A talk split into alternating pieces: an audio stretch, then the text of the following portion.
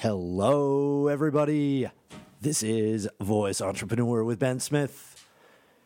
Hope you're having a fantastic Sunday. It Feels like we're at the end of one of those great summer weeks, just one of those epic summer weeks. So, hopefully, you're returning back to, hopefully, you went on vacation or took some downtime. Um, I'm actually headed over to Las Vegas today. The NBA is in full swing.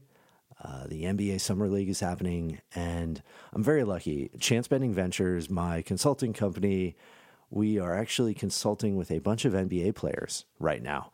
And these NBA players, they're amazing. The NBA players have really embraced technology and being an entrepreneur and, and, and the whole hustle. They really get it. And I'll be talking to a bunch of them about their digital brand, what I'm doing in the space, how we can do more, how to enhance their brand, their strategy. So it's going to be a good day. Hopefully, there's a bunch of games, uh, a little bit of business, some good food, uh, 115 degrees, one of those sort of days. Um, okay, so what I wanted to talk to you today about Brian Roemmele, uh, and if you have, if you don't follow him on Twitter, you you definitely should. Great voice technology mind. Anyway, Brian Roemmele tweeted out a survey from PricewaterhouseCoopers, and it's about how people use voice technology.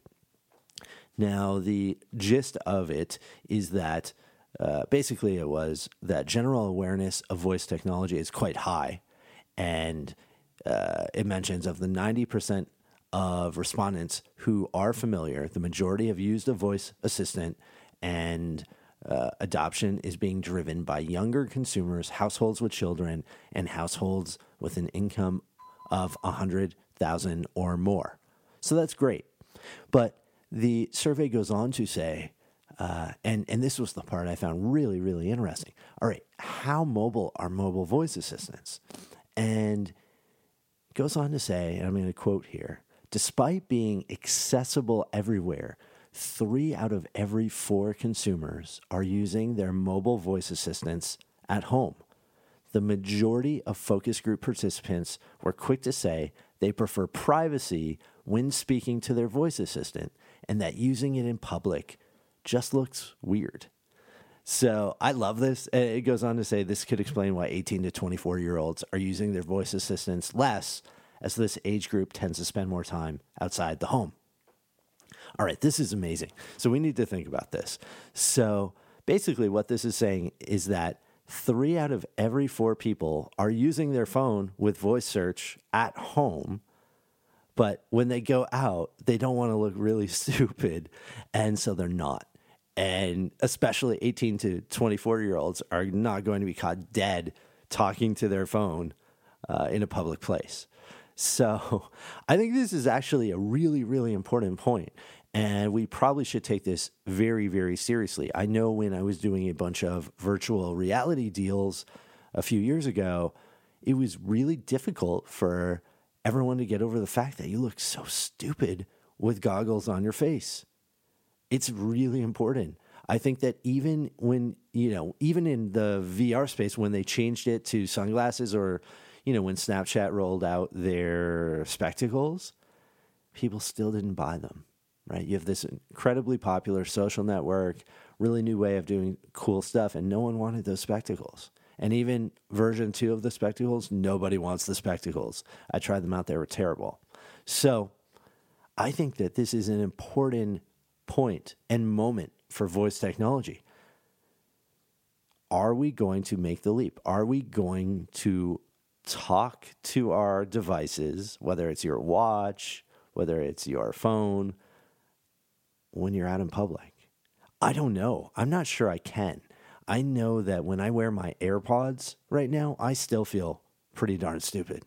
And I know when I walk by someone else that has AirPods on and we both have AirPods on, that's when I feel even more stupid.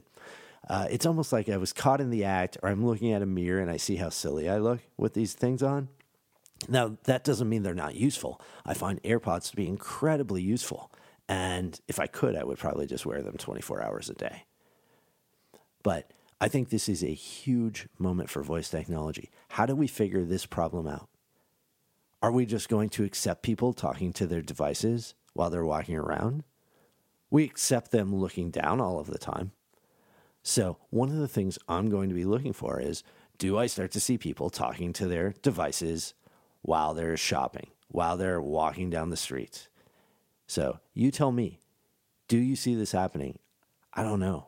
But I would want to take a look at situations if I'm an entrepreneur and I want to look at early use cases with this technology, then I want to find places where people are in private um, for now.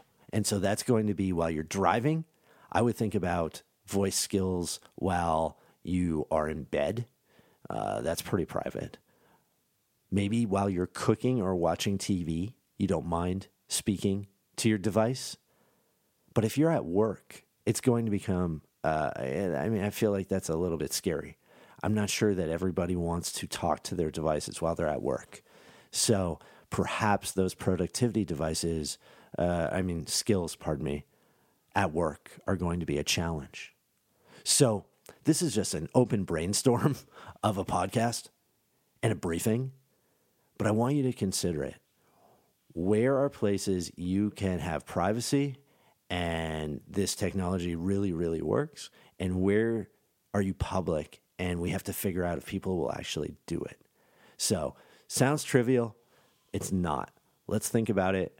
Hope you have a great day. I'll be coming to you from Las Vegas tomorrow. So have a great one and talk to all of you tomorrow.